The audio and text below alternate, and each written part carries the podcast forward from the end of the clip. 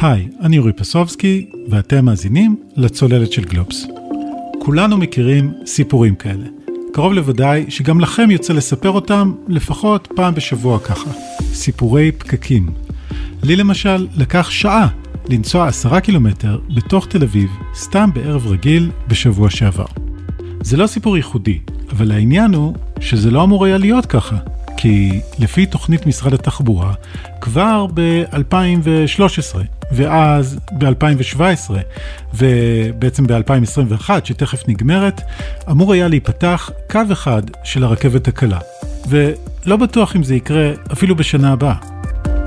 אז איפה אנחנו עומדים ומתי תבוא הישועה? ורצינו לדבר על זה עם גיא ליברמן, כתב התשתיות, התחבורה והאנרגיה של גלובס. אהלן גיא. אהלן אורי, מה נשמע? אז גיא, אנחנו עומדים ומחכים על הרציף, מתי תגיע הרכבת הקלה? אתה משתמש בפועל אה, עמד, ונראה לי שזו גם השורה הראשונה והשורה התחתונה שתהיה מהשיחה הזאת. אנחנו בהחלט עומדים, עומדים בפקקים, אני חושב שזה היום קונצנזוס אמרת נכון, כולם מדברים על זה, אנחנו בעומס תחבורתי, שרת התחבורה מרב מיכאלי טוענת שאנחנו במצב חירום, ובשביל להבין למה הגענו למצב הזה, שווה לדבר על חברה ממשלתית שקוראים לה נטע, היא הוקמה בשנת 1997, זאת אומרת בקרוב הם חוגגים רבע מאה, והם קמו במטרה לקדם לנו רכבת ישראלית כחול לבן שתהיה בגוש דן, וזה עדיין לא קורה. בעבר הייתה כוונה להקים שני קווים בגוש דן, שני קווים עיליים של מה שאנחנו מכירים כטראם באירופה או במדינות אחרות, רכבת עילית שתפעל לצד מכוניות, אחרי זה זה התפתח לשלושה קווים, כשהיעד הראשוני שכנראה היה לגמרי בדיוני, היה שזה יתחיל לפעול בשנת 2010, אני יכול להגיד שהקו האדום שתכף נדבר עליו, מפתח תקווה לבת ים, זה באמת הייתה הכוונה המקורית של הקו הראשון שייפתח, והכל נתקע. זה נתקע בגלל תקציבים, זה נתקע בגלל שחברה שלקחו אה, לא פעלה כמו שצריך והמדינה הלאימה את הפרויקט, וככה הגענו למה שאתה הזכרת, יעד שהיה ב-2010, שהפך להיות 2013, שהפך להיות 2017, הפך להיות 2021, ועם ההנהלה החדשה של אה, נטע, היעד נקבע לנובמבר 2022, זה היעד הרשמי, אני יכול להגיד שלפי המקורות שאני מדבר איתם, כנראה גם לא נעמוד ביעד הזה. אוקיי, okay, אז בואו תרחיב קצת על הקו האדום, מה קורה שם? אז התוכנית היא, היא בעצם לקחת את גוש דן, מטרופולין דן, בשביל שנקל על עומסי התחבורה, לפתח בהם שלושה קווים, הקו האדום, הקו הירוק והקו הסגול. בגלל כל התהליכים שעברו על נטע, הוחלט לקדם קודם כל את הקו האדום. זה קו שמתחיל בפתח תקווה ומסתיים בבת ים, או הפוך, איך שתרצו, עובר בשש ערים. זה קו קצת מסובך, קצת לא רגיל, מכיוון שחלקו עילי וחלקו תחתי. זאת אומרת, אם אתה מתחיל בפתח תקווה, בתחנה המרכזית, אתה נע לאורך ציר ז'בוטינסקי, ואז איפשהו באזור בני ברק הוא הופך להיות uh, תת-קרקעי, והוא עולה עוד פעם מעל האדמה באזור uh, שוק לוינסקי, דרום תל אביב, ואז uh, מתפתה לו שם בתוך בת ים עד שהוא מסתיים. Uh, זה קו יחסית ארוך, והחילופים האלה שבין עילי לתחתי הם לא פשוטים, אה, בטח אה, רבים אה, מי שמאזינים לנו זוכרים את המכונות הענקיות האלה שחפרו מתחת לאדמה וצצו מדי פעם, יצרו פשוט מנהרות ענק. זה גם לוקח הרבה זמן, זה גם המון מערכות, זה המון חברות והרבה כסף. וזה אמור להסתיים בנובמבר בשנה הבאה, או שלא, כמו שאתה אומר. כן או לא, הקו הזה, תראה, גם אם הוא לא יסתיים בנובמבר שנה הבאה, אפשר להגיד שכבר, אוקיי, אכלנו כל כך הרבה מעורים, זה יקרה כמה חודשים לכאן או לכאן, אבל הדבר הזה קורה, כבר אפשר לראות את זה בעיניים, כל מי שנוסע על הציר, אם זה בז'בוטינסקי, אחד הרחובות הארוכים ביותר, או בכל מיני מקומות אחרים, כבר רואים את התשתית, רואים אפילו כבר שלטים, רואים אפילו את זמני ההגעה, הם שם מדי פעם מבצבצים במוניטורים, את זה רואים בעיניים. זה קו אחד שאמור לסייע מאוד בתנועה שבין בת ים ופתח תקווה לתוך המרכזים של תל אביב ורמת גן, מרכזי התעסוקה. זה אמור להיות רכבת שתעבור כל שלוש דקות, רכבת שמסוגלת לשאת אה, משהו כמו 500 נוסעים, וזה אמור מאוד מאוד להקל. עכשיו יש לנו שני קווים נוספים, הירוק והסגול. גם את העבודות עליהם אפשר לראות כבר היום. למשל, אם תלכו היום לכיכר רבין, תראו שמרביתה סגורה בגלל עבודות על הקו הירוק. אלה שני קווים נוספים של פרויקט הרכבת הקלה, אבל שימו לב, התאריך היעד הרשמי לפתיחת שני הקווים האלה הוא רק ב-2027. נדגיש שוב, 2027. כשאני עובר נגיד אה, ליד פארק הירקון, או באמת אה, במרכז תל אביב, שמה, אתה רואה שלטים, הנה פה העבודות על הקו הירוק, אה, אפשר להתבלבל ולטעות שממש יש פה תהליכים מתקדמים, אבל זה לא המצב, אנחנו מדברים על עוד שש שנים. במקרה הזה ממש כדאי לקרוא את האותיות הקטנות, מה שנקרא, זה לא איזה גחמה עיתונאית, אם תיכנסו לאתר של נטע, ככה כתוב שם, זאת אומרת, זה המספרים הרשמיים. ואני חייב להגיד שלא נראה כיום שגם התהליך הזה קורה מהר מדי, למשל המכרז שהמדינה מוציאה, הרי המדינה ונטע זה גופים אה, ממשלתיים שהם גופים מתכללים, הם לא בונים בעצמם, עברנו את השלב הזה כבר מזמן, חברות אחרות עושות את זה. אנחנו נמצאים היום בשלב שנקרא אינפרה 1, זה השלב הראשון שבו פותחים את הקרקע, רואים מה יש בפנים, עושים הסטה של תשתיות, יש מתחת, למשל באבן גבירול, יש שם תשתיות של חשמל, של אה, תקשורת, פרטנר, סלקום, ניקוז, צריך להזיז את התשתיות האלה, זה עבודה גם לא פשוטה בכלל מול החברות הללו. והשלב הזה אמור להימשך עד 2024, ואחריו מגיע השלב השני, יש מכרז מאוד מאוד גדול שהיה אמור להגיע לסיומו כבר לפני כמה חודשים, מי יעשה בעצם את השלב הבא, שלב האינפרה 2, זה השלב המשמעותי בעצם, של הבנייה הסופית והתחזוקה, ניגשו אליו המון המון חברות, השלב הזה תקוע בגלל כסף גדול מצד אחד, מצד שני כל מיני אינטרסים. יש לנו בתוך המגישות ההצעות חברות סיניות, יש טענה שהממשל האמריקאי ממש לא רוצה לראות פה עוד חברות סיניות נכנסות לעוד פרויקטי תשתית גדולים מאוד בישראל, ולכן יש טענה שלפחות אחת החברות מנסים להדיר אותה מהמכרז הענק הזה. יש עוד טענה שיש אה, בתים של אה, תושבים בכפר שלם בתל אביב שעד שהם לא יתפנו לא יוכלו לפתוח שם את הקרקע וזה גם מעכב את הפרויקט. בקיצור, לא מעט תירוצים והדבר הזה היום אנחנו לא רואים את זה בעיניים כי מי חושב היום על פקקי תנועה אם נוכל לפתור אותם בשנת 2027, אבל כל עיכוב כזה של עוד שבוע ועוד חודש ועוד חודש, זה אומר בקצה הדרך, בשנת 2027 כנראה אנחנו נדבר על למה זה התעכב ועבר כבר לשנת 2028. אז ממש אתה מתאר גורמים מעכבים שנעים מהרמה המוניציפלית ועד לרמת הבחישות הגיאופוליטיות בין מעצמות. כן, זה ממש ככה. תראו, צריך להגיד אה, למען ההגינות, כולם רוצים לעשות טוב, וזה פרויקטים מאוד מסובכים. זאת אומרת, היום שאני מנסה להסתכל על זה מהעיניים של ראש עיר, קח את אה, ראש עיריית רמת גן, פתאום נכנסים לו לתוך העיר, רוצים לבנות לו מפה ומשם, יש לך לחצים של תושבים, ויש לך את האג'נדות שלך, ואתה רוצה שיזיזו את הקו 200 מטר ימינה או שמאלה, דברים אמיתיים שבאמת אה, קורים, ואתה לא מבין למה, וקשה לראות את התמונה הכוללת, ומצד שני, צריך להבין את הצרכים של העיר עצמה, לא תמיד זה כל כך פשוט. הנה, בדיוק אה, שבוע שעבר פרסמתי עתירה לבג"ץ שהגישה עיריית חולון, במקרה של פרויקט תשתית אחר, שתכף נדבר עליו, המטרו, זה הרכבת התחתית, לגבי התכנון שלו. הם לא מבינים למה צריך לבנות דווקא במתווה ספציפי במקום מסוים, ולוקחים אה, את המדינה לבג"ץ שיוחלט שמה. הדברים האלה הם לא פשוטים. מצד שני, יכול להיות שקצת קפצו מעל הפופיק בפרויקט של הרכבת הקלה, יש טענות למשל שהקו הירוק, עוד פעם אחד משני הקווים שאמורים להיפתח בשנת 2027, חלקו הוא גם תת-קרקעי, תחתי, באזור רחוב אבן גבירול בעיקר, יש טענה למה בכלל זה היה צריך להיות uh, תחתי. הרכבת הזאת זו רכבת קלה, כולה הייתה צריכה להיות רכבת עילית, זה היה אמנם מקשה קצת על התנועה, אבל מקדם אותנו הרבה מאוד שנים קדימה, וצריך להגיד, כל השיחה הזאת בכלל התחילה בזה, ובצדק, שאנחנו עומדים היום בפקקים. והפרויקטים האלה, אם היו מגיעים קודם, לא היינו נתקלים בפקקים האלה. זה אחת הסיבות, זה אחד הגורמים המרכזיים לפקקים האלה. כי ברור לגמרי שהאוכלוסייה גדלה, אוכלוסייה גדלה זה עוד אנשים. ועוד רכב פרטי, וכיום אין אלטרנטיבה, זה הייתה אמורה להיות האלטרנטיבה שלנו. אוקיי, okay, ולזה אולי אה, נחזור גם בהמשך. רק אה, מילה אחרונה לגבי אה, חברת נטע, שאותה הזכרת בתחילת השיחה שלנו, בלי לצלול יותר מדי לכל המאבקים שהולכים שם, גם הדירקטוריון שלה כרגע רק מאויש חלקית והוא בלי יושב ראש, נכון? לגמרי, היושב ראש הקודם שלה זה מי שמכהן כיום כמנכ"ל משרד האוצר, רם בלינקוב, הוא היה יושב ראש נטע, ברגע שהתחילו לדבר על הממשלה החדשה, שר האוצר אביגדור ליברמן קרא לו למילואים מה שנקרא, להיות מנכ"ל האוצר.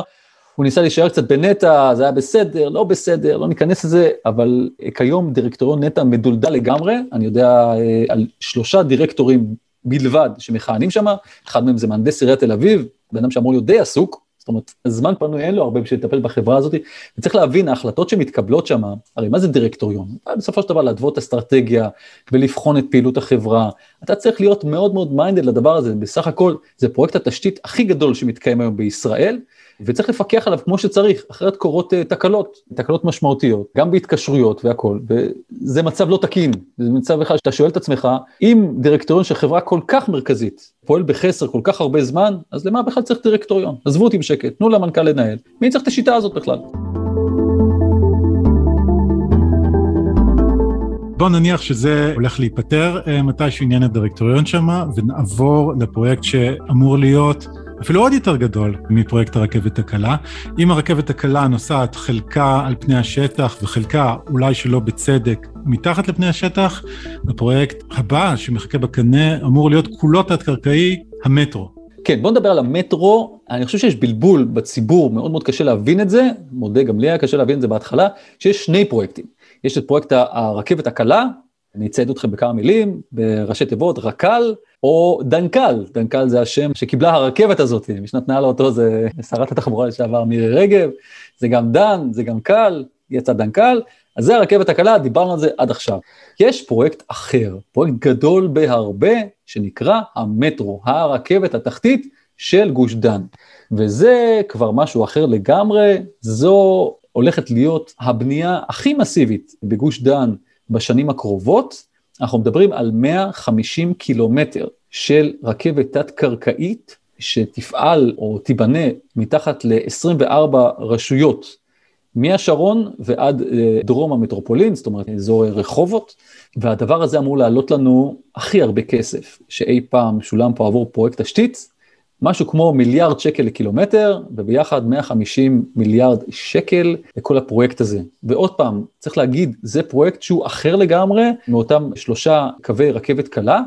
בחלק מהמקומות הוא ייפגש, זאת אומרת תהיה קישוריות בין הרכבת הקלה לבין uh, המטרו, למשל באזור uh, גשר מעריב, uh, רחוב קרליבך, מתוכנן שם האב תחבורתי מאוד גדול, הוא כבר די בנוי האמת, מתחת לפני הקרקע, תעבור שם מלמטה יעבור המטרו, מעליה אחד מקווי הרכבת הקלה, ירוק, ומעל זה כביש, ואפילו תיבנה שם שדרה, זאת אומרת זה יהיה ממש מקום מפגש מאוד מאוד משמעותי. אגב, אפשר לראות את כל הקווים האלה באתר של נטע, וגם אה, תחנות, 109 תחנות מתוכננות לאורך המטרו הזה. אוקיי, okay, כן, אתה ממש מתאר משהו שאנחנו מכירים כמובן מחו"ל, אתה יכול להגיע לתוך העיר באיזושהי רכבת אה, קלה מבחוץ, אה, לעבור קומה בתחנה, לעלות אל מטרו ולהמשיך פנימה ליעד במרכז העיר. נכון. אגב, קיומו של המטרו בעצם מראה כמה הפרויקט של הרכבת הקלה הוא בכלל לא מספיק. זאת אומרת, אנחנו, אנחנו מדברים פה על, על פרויקטים בסדר גודל של עשרות מיליארדים, הרכבת הקלה בסופו של דבר זה פרויקט של 50 מיליארד בסופו של דבר, אבל זה לא מספיק מול נבחי התנועה שאנחנו זקוקים לה במרכז הארץ, ולכן מגיע המטרו.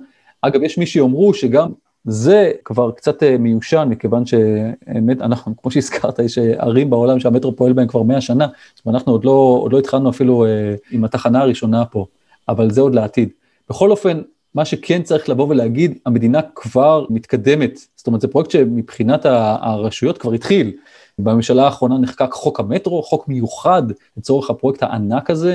מנהל תכנון כבר עובד כבר כמה שנים על תכנון של שלושת קווי המטרו, אה, ושני שליש מהם כבר בעצם אושרו. אם היינו קודם במצב, ותכף נדבר על תאריכי היעד, שהיעד לפתיחת המטרו, זאת אומרת הנושא הראשון אה, ייסע במטרו ב-2030, אנחנו נמצאים היום שמונה או תשע שנים אחורה מזה, וכבר יש לנו חוק מטרו, שמדבר על הקמת רשות מטרו, היא עדיין לא קמה, זה חוק שעבר ממש לאחרונה בחוק ההסדרים האחרון, ויש לנו כבר שני שליש מהתכנון כבר מאושר, זה לא רע בכלל, אבל מפה צריך באמת לשנס מותניים ולהתקדם קדימה, מילה לתאריכי יעד. זהו, כשאתה אומר שאנחנו שמונה שנים מהמועד המתוכנן של תחילת הנסיעה וכבר יש uh, שני שליש מתוכנן ותכף מקימים רשות מטרו, אני לא יודע אם זה מעודד או שזה מגניב חשד שהמטרו לא ייסע בעוד שמונה שנים.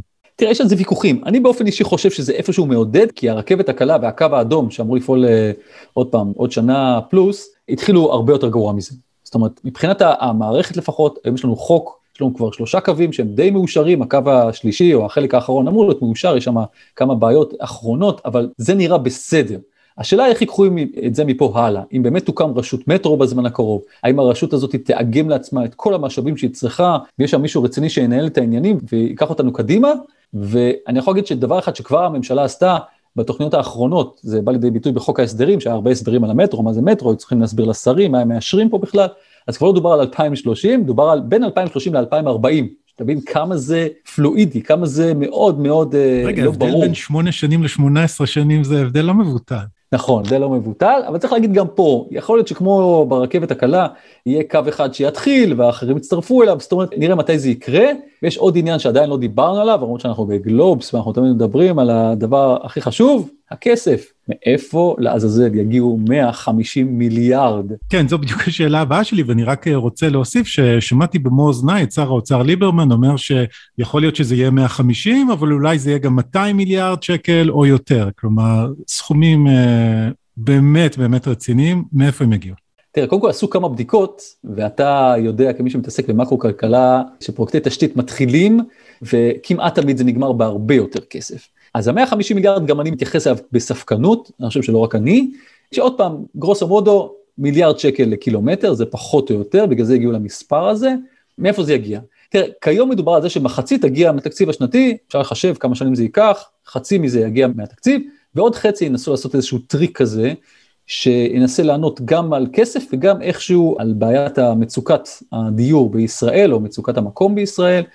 הולכים לאשר בנייני ענק לאורך אה, תשתית המטרו, זאת אומרת לאורך פסי המטרו, בהגדלה ניכרת של אחוזי הבנייה. זאת אומרת, מגדלים כמו שאנחנו רואים היום במרכז תל אביב יוקמו עוד, ואולי אפילו גבוהים יותר, במקומות שכיום הם לא מתוכננים ככה.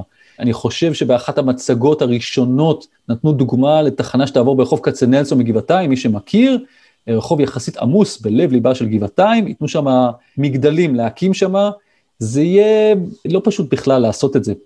אמנם אולי יזמים יוכלו לפנות לדיירים באירופה, כמו שאנחנו מכירים מפינוי בינוי או מתמ"א 38, לבוא ולהגיד להם הנה יש לכם פה הזדמנות ואנחנו נקים פה איזה בניין אה, יותר גבוה, חדיש והכל, אבל זה יצריך פתרונות גם אה, של תשתיות אחרות. איפה תבנה בתי ספר לכל החבר'ה האלה שיבואו ולהיות שם, גני ילדים, אה, עוד משרדים לעירייה, זאת אומרת הגדלה משמעותית מאוד לאורך קווי המטרו, ולמה עושים את זה? עושים את זה כדי שקבלנים יוכלו לבנות יותר, ואז מה יצא? היטלי השבחה גדולים יותר, והיטלי ההשבחה האלה ימלאו את כיסי האוצר, שיביא עוד כסף למטרו. חוץ מזה העיריות יצטרכו גם כן להכניס יד לכיס, כי המטרו ישרת אותם מי יותר מי פחות, יש שם איזשהו תחשיב שכל עירייה תשלם אחרת, עיריית תל אביב כנראה תשלם הרבה יותר מאחרות, אבל משם אמור להגיע הכסף. אני חייב להגיד, זה מודל שלא נוסה בעבר, בטח לא בישראל, יהיה מעניין מאוד לראות איך זה מתקדם, אני צופה המון ויכוחים על העניין הזה, שגם יכול בפני עצמו לתקוע את הפרויקט. וממה שאתה מתאר עולה שבעצם אולי את המטרו חופרים מתחת לאדמה, אבל אנחנו נוכל לראות אותו גם מעל האדמה, כי מעל התוואי של המטרו אנחנו נראה פתאום צצות או שכונות כאלה עם הרבה מגדלים או מרכזי תעסוקה מאוד גדולים, נוכל לראות כל מיני מרכזי עזריאלי ושכונות עתירות מגדלים עוברים פשוט מעל התוואי שלו. לגמרי. עכשיו אנחנו מדברים על אזור, אני מזכיר, גוש דן כמעט כולו בנוי, אז התוואי של המטרו הוא יוצף במגדלים מאוד גבוהים, ועוד פעם, יצטרכו לתת לזה פתרונות, פתרונות אמיתיים, גם בשנים שבהם אה, זה נבנה. אנחנו קודם מדברים על העתיד ועל העתיד. ואני חייב להגיד שראש עיריית תל אביב, בהגינותו הרבה, רון חולדאי, כבר אמר לפני כמה שנים, אה, חבר'ה, תתכוננו לעשור של עבודות. עשור של חוסר נעימות, ואפשר לראות את זה בהרבה מאוד חלקים של העיר, הנה גשר מעריב, היה סגור במשך תקופה מאוד ארוכה, עדיין יש שם הרבה מאוד עבודות. זה דבר שהוא בלב ליבה של העיר, וזה משגע את כל התחבורה. רחובות כמו ארלוזרוב, שאתה מוריד שם נתיבים, אבן גבירול, שעומד להיות uh, מאוד מאוד בעייתי בשנים הקרובות. זה מאוד מאוד לא נעים, וגם העובד צריך לראות איך הרשויות מנסות לתת פתרונות גם בזמן אמת, ואנחנו שמענו הרבה פעמים בעבר על תשתיות שבנו גם בירושלים, גם בתל אביב, ועסקים שקרסו, כי פשוט אף אחד לא יכול להיכנס אליהם, פשוט ככה. אז זה עומד להיות המצב בהרבה מאוד מקומות בשנים הקרובות, לא רק תל אביב תתמודד עם זה, גם ערים יותר חלשות, שקשה להם להכניס את היד לכיס ולעזור לכל מיני מקומות כאלה. אוקיי, okay, אז הרכבת הקלה תושלם בעוד כמה שנים, ועשור לאחר מכן, בוא נגיד, יהיה את המטרו. מה בינתיים? בינתיים, אני לא נעים לי להגיד, אנחנו נעמוד בלא מעט פקקים. יש עוד כמה פרויקטים אה, גדולים שמתוכננים לשנים הקרובות. יש שני פרויקטים אה, שנקראים ART, או לפעמים קוראים לזה BRT, הקו החום או הקו הכחול מה שנקרא, זה קווים של אה, די דומה למטרונית בחיפה, הם אמורים לפעול אוטובוסים מפרקיים גדולים שאמורים לקבל נתיב משלהם, זה אמור לפעול בדרום המטרופולין, באזור ראשון לציון, באר יעקב, רמלה, רחובות. באזורים האלה, זה פרויקט אחד שאמור לפעול עוד כמה שנים. יש את הרכבת ישראל, פרויקט ש, שהיא מקדמת יחד עם נתיבי ישראל, החברה הממשלתית, פרויקט שנקרא המסילה המזרחית, זה אמור לפעול מאזור חדרה עד לוד, קו של רכבת נוספת, זה מה שיפתח בעצם פעם ראשונה ממש uh, רשת של רכבות, היום הרי הכל עובר דרך אזור uh, נתיבי איילון. ויש עוד פרויקטים, המון המון שבילי אופניים עם קישוריות לכל הפרויקטים האלה, וכל זה אמור לסייע איכשהו אה, להקל על העומס התחבורתי, אבל אין פה בשורות. העומס התחבורתי הוא פה איתנו, יימשך עוד כמה שנים טובות, וזה די נורא להגיד את זה, כי זה הולך להיות עוד ועוד עמוס. אוקיי, okay, לפני סיום, שווה להתעכב על uh, עוד משהו אחד שעלה לאחרונה, ואני מניח שהוא uh, סוגיה שתעלה עוד. כל הפרויקטים שאנחנו מדברים עליהם, הם ייסעו בשבת? הם יאפשרו לנו uh, תנועה uh, בכל ימות השבוע? אני חושב שזו שאלה ענקית, היא מטרידה הרבה מאוד אנשים, בטח אותי, אני הייתי מאוד שמח לנסוע בשבת. אני חושב שגם בקונסטלציה הפוליטית שקיימת כיום, שאפשר לעשות דברים שלא נעשו בעבר, אני חושב שזה לא פשוט בכלל. תראה מה עשתה מרב מיכאלי, שרת התחבורה ממש לאחרונה, היא מנסה לקדם איזושהי תקנה, ככה בשביל שרשויות מקומיות יוכלו להכשיר את הנושא של פרויקטים תחבורתיים שהם מפעילים בשבת, הרי הם מפעילים אוטובוסים בשבת, הם יוכלו לגבות כסף, מה שהם לא עושים היום, הם נותנות את זה בחינם, וככה להכניס את זה בדלת האחורית. להכניס את זה בדלת האחורית זה אומר לי שמפחדים עימות. זה בעיקר מה שלי זה מסמן, ואני חושב שזה אומר הרבה מאוד על זה שאנחנו עדיין לא בשלים לטפל בתפוח האדמה הלוהט הזה, לכן אני לא צופה שבשנה, שנתיים הקרובות יהיה על זה דיבור משמעותי. וצריך להגיד, ככל שהציבור יהיה יותר מעורב, אז זה ידחוף פוליטיקאים כן לדבר על הנושא.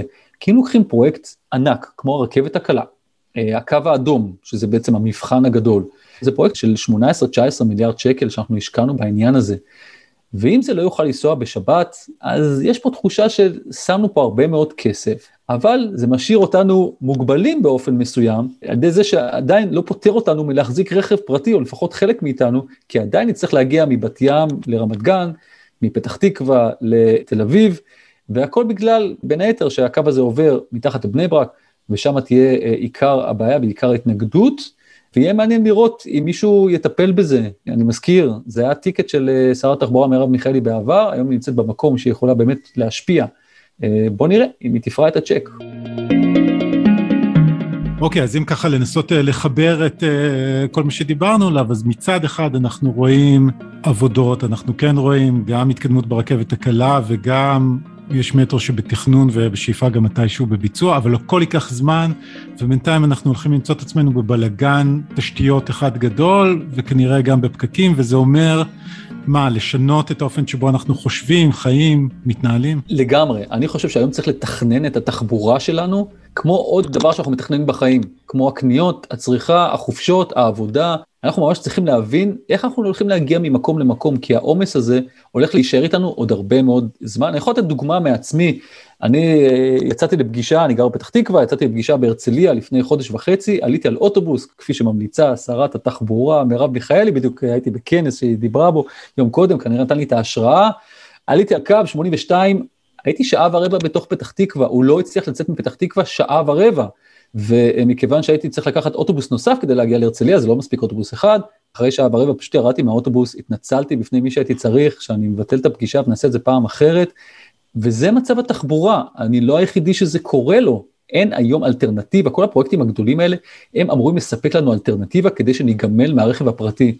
אני חושב שרבים יסכימו איתי שהיו שמחים לוותר על הרכב הפרטי, גם הוצאות, גם איכות סביבה, הכל, היינו שמחים לוותר אם היה לנו אלטרנטיבה, אין היום אלטרנטיבה, וזה בגלל שהפרויקטים האלה שאנחנו מדברים עליהם היום, היו צריכים להגיע מזמן, וזה לא קרה, ולכן אני חושב שהיום צריך לתכנן את התחבורה שלנו טוב טוב, להבין איך אנחנו רוצים להגיע, יש אגב אפליקציות לא רעות בכלל, מוביט, אחרות, אפשר לתכנן, אבל גם לקחת בחשבון, להכניס את זה לתוך ה-state of mind שלנו. אז הנה גיא, גם לך יש סיפור פקקים. גיא ליברמן, תודה רבה. תודה רבה לכם, תמשיכו לצלול.